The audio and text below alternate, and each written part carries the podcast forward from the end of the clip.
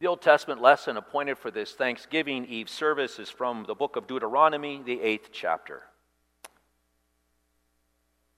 The whole commandment that I command you today, you shall be careful to do, that you may live and multiply and go in and possess the land that the Lord swore to give to your fathers. And you shall remember the whole way that the Lord your God has led you these forty years in the wilderness, that he might humble you testing you to know what was in your heart, whether you would keep his commandments or not. And he humbled you and let you hunger and fed you with manna, which you did not know, nor did your fathers know, that he might make you know that man does not live by bread alone, but man lives by every word that comes from the mouth of the Lord. Your clothing did not wear out on you, and your foot did not swell these forty years. Know then in your heart that as a man disciplines his son, the Lord your God disciplines you. So you shall keep the commandments of the Lord your God by walking in his ways and by fearing him. For the Lord your God is bringing you into a good land, a land of brooks of water, of fountains and springs, flowing out in the valleys and hills, a land of wheat and barley, of vines and fig trees and pomegranates a land of olive trees and honey, a land in which you will eat bread without scarcity, in which you will lack nothing, a land whose stones are iron and out of the, whose hills you can dig copper. And you shall eat, and you will be full. And you shall bless the Lord your God for the good land that he has given you. This is the word of the Lord. Thanks be to God. And the epistle reading is from Paul's letter to the Philippians, the fourth chapter. Do not be anxious about anything, but in everything by prayer and supplication with thanksgiving, let your requests be made known to God. And the peace of God, which surpasses all understanding, will guard your hearts and minds in Christ Jesus. Finally, brothers, whatever is true, whatever is honorable, whatever is just, and whatever is pure, whatever is lovely, whatever is commendable, if there is any excellence, if there is anything worthy of praise, think about these things. What you have learned and received and heard and seen in me, practice these things, and the God of peace will be with you. I rejoiced in the Lord greatly that now at length you have revived your concern for me. You were indeed concerned for me, but you had no opportunity. Not that I'm speaking of being in need, for I have learned in whatever situation I am to be content. I know how to be brought low and I know how to abound. In any and every circumstance, I've learned the secret of facing plenty and hunger, abundance and need. I can do all things through him who strengthens me. Yet it was kind of you to share my trouble. And you, Philippians, yourselves know that in the beginning of the gospel, when I left Macedonia, no church entered into partnership with me in giving and receiving except you only. Even in Thessalonica, you sent me help for my needs once and again. Not that I seek the gift, but I seek the fruit that increases to your credit. I've received full payment and more, and I'm well supplied, having received from Epaphroditus the, the gifts that you sent, a fragrant offering, a sacrifice acceptable and pleasing to God. And my God will supply every need of yours according to his riches and glory in Christ Jesus. To our God and Father be glory forever and ever. Amen. This is the word of the Lord. Thanks be to God. And out of respect for Christ, I invite you to rise for the reading of the Holy Gospel. The Holy Gospel is according to St. Luke, the 17th chapter, beginning at verse 11. On the way to Jerusalem, Jesus was passing along between Samaria and Galilee. And as he entered a village, he was met by ten lepers who stood at a distance and lifted up their voices, saying, Jesus, Master, have mercy on us. And when he saw them, he said to them, Go and show yourselves to the priests. And as they went, they were cleansed. Then one of them, when he saw that he was healed, turned back, praising God with a loud voice, and he fell on his face at Jesus' feet, giving him thanks. Now he was a Samaritan. Then Jesus answered, Were not ten cleansed? Where are the nine?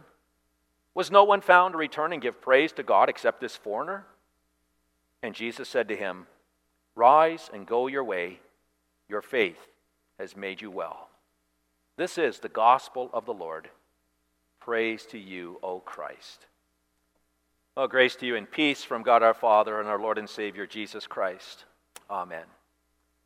The text that I've selected for this evening's message on this Thanksgiving Eve is actually from Psalm chapter 37, selected verses. King David, the psalmist, here writes Fret not yourself because of evildoers, be not envious of wrongdoers, for they will soon fade like the grass and wither like the green herb. Trust in the Lord and do good. Dwell in the land and befriend faithfulness. Delight yourself in the Lord, and he will give you the desires of your heart. Commit your way to the Lord and trust in him, and he will act. He will bring forth your righteousness as the light and your justice as the noonday. Be still before the Lord and wait patiently for him. Fret not yourself over the one who prospers in his way, over the man who carries out evil devices. The salvation of the righteous is from the Lord. He is their stronghold in the time of trouble. The Lord helps them and delivers them. He delivers them from the wicked and saves them because they take refuge in Him. This is our text. If you are like me, you might find yourself fretting quite a bit. I mean, we fret about the evil in the world. We fret over succumbing to the temptations of our sinful flesh and to the devil. We fret over our standing before the Lord, wondering whether or not He can truly love a sinner like us. We fret over our health over, or over the well being of people that we love. We fret about the decline of the numbers of people who are worshiping or believing in Christ. We fret and we fret and we fret. And as we fret, we find, or we will find, that it tempts to dam- dampen or even negate the spirit of thanksgiving. But the psalmist, he begins his, his psalm by saying, Fret not yourself because of evildoers. And why do we need not fret? Well, the psalmist tells us because the evildoers of this world, the, the evil world in which we live in, our sinful flesh, our arch enemy, the devil, and even our ultimate nemesis itself, death, the death itself, will soon fade. It'll fade like grass and wither like a green herb. Yes, there will be a day when the old order of things will pass away and the new will come. But in the meantime, before we're received into the church triumphant, we will still find ourselves prone to fretting. And so in Psalm 37, King David presents some solutions to how we can deal with the fretting and the worrying and the troubling thoughts that occupy our minds and our hearts. In verse 3, the psalmist says, Trust in the Lord and do good. Dwell in the land and befriend faithfulness. You know, Walt Disney gives us that delightful animated film called Aladdin. And maybe most of you have seen that movie, Aladdin. Aladdin is an orphan who is homeless, surviving by using his wits. A princess, Princess Jasmine, tired of royal isolation in the palace, escapes to see the world, and as it happens, their paths cross. When Aladdin is being pursued by the royal guard, now Aladdin and Jasmine, well, they're together. And they try to elude the guards, but soon they find themselves trapped, and the guards are approaching. And their only hope for escape is to jump many feet to the ground. And so Aladdin reaches out his hand to the frightened princess and he asks, Do you trust me? And Princess Jasmine, she thinks for a moment and then she takes him by the hand and they jump.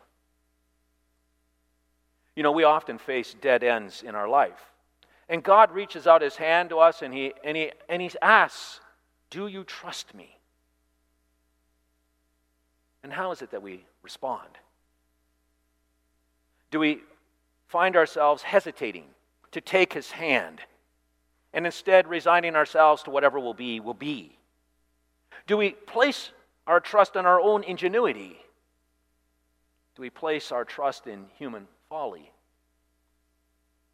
Or do we take the Lord's hand and jump. The psalmist says, Trust in the Lord. And then he adds these interesting words and befriend his faithfulness. Yes, trust in the trustworthiness of the Lord. Trust and befriend, the psalmist says, the one who, who causes babies to be conceived and born every day. Trust and befriend the one who causes the sun to rise in the morning and to set in the evening. Trust and befriend the one who orchestrates a galaxy of planets and stars and, and moons. Trust and befriend the one who created you. Trust and befriend the one who, for the joy set before him, journeyed to the cross to die for the sinfulness of humankind. Trust and befriend the one who has defeated death and promises to resurrect our body at the end of time.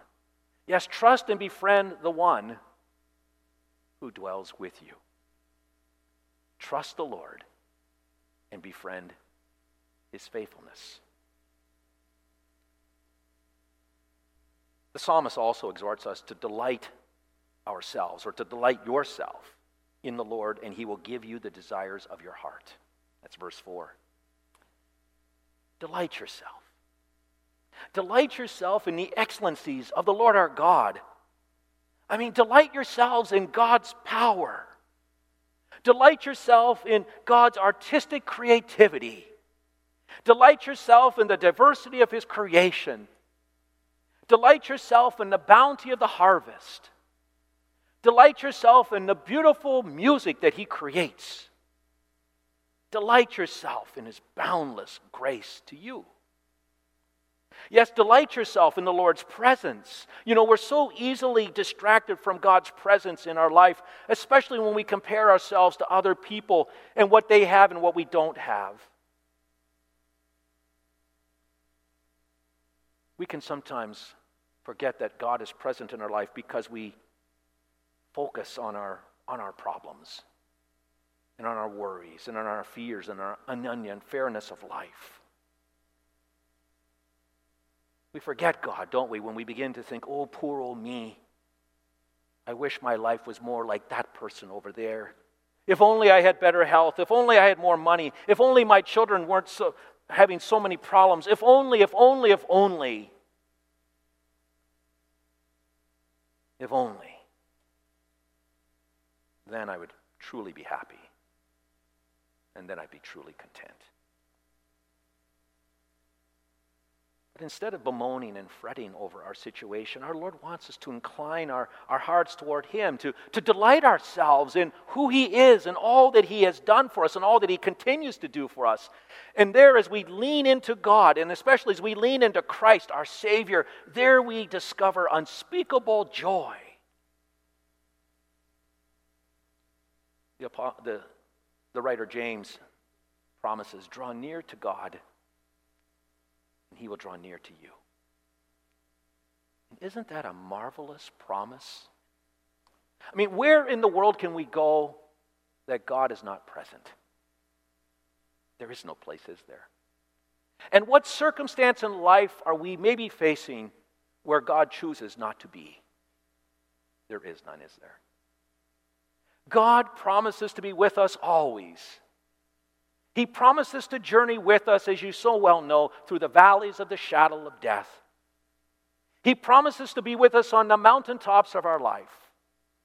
He promises to be with us wherever it is, wherever we go, and whatever we're experiencing. And so ponder that promise. Delight yourself in that promise. Delight yourself in a mystery of God's love that is so deep that he would send his only begotten Son into this world to suffer and die for you and for me. And as you focus in on that message, on Christ our Savior, see if God won't spark delight in your heart. Delight yourself in the Lord, the psalmist says, and he will give you the desires of your heart.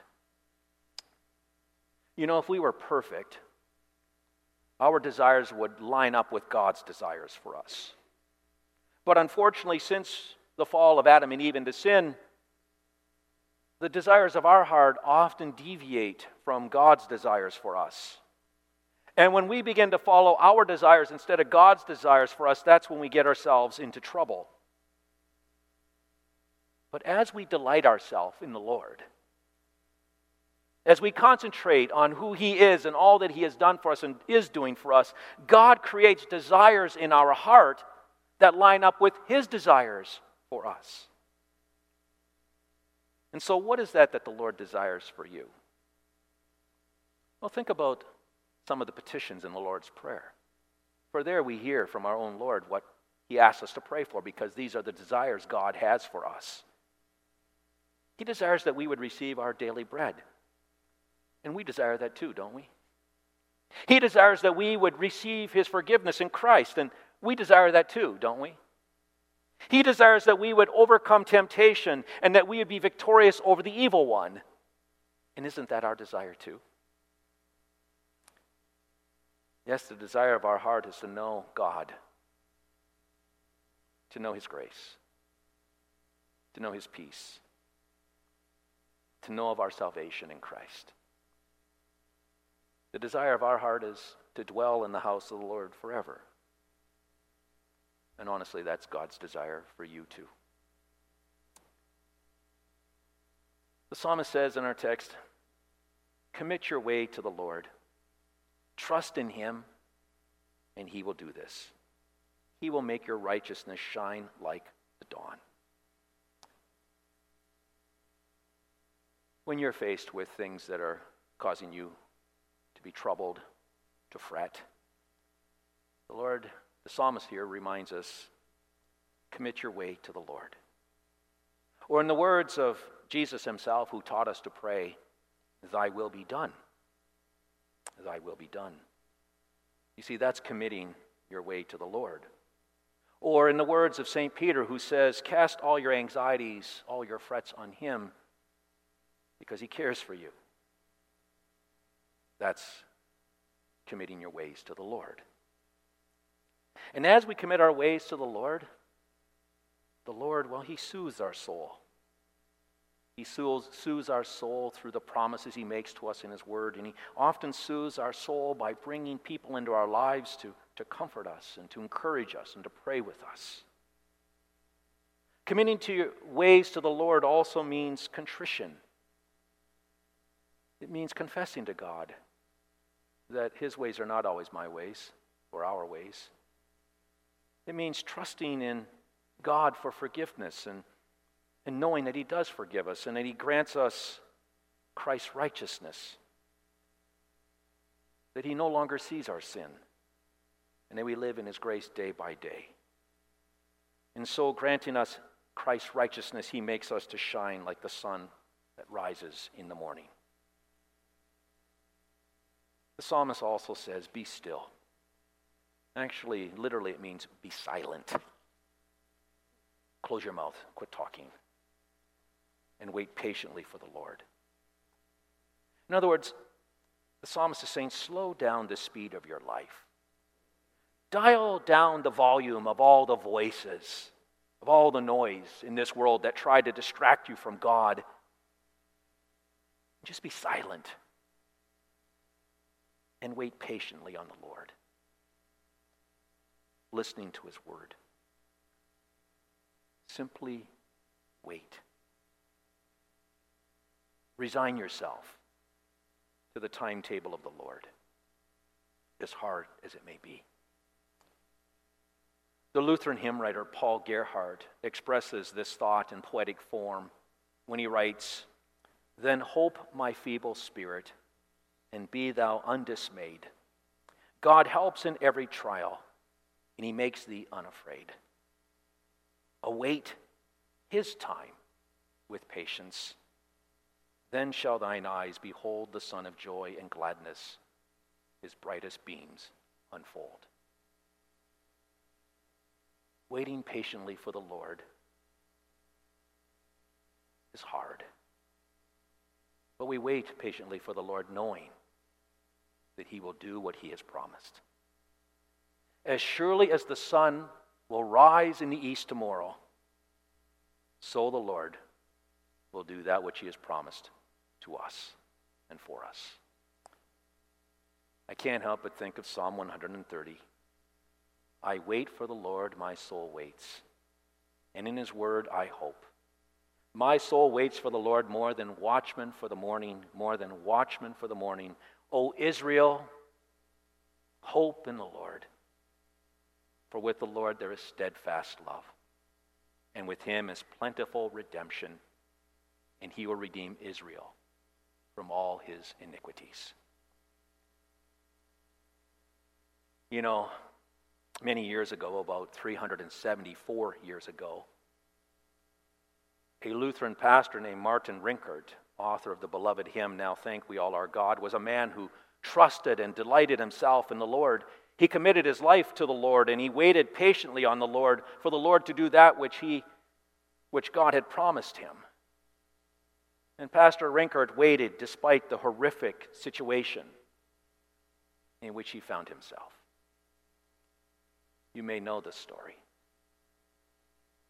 But at the age of 31, Pastor Rinkart was called to serve a Lutheran church in Eilenburg, Germany. And while serving as pastor of that congregation, a war was being fought called the Thirty Years' War. It was a bloody war. Many people lost their lives.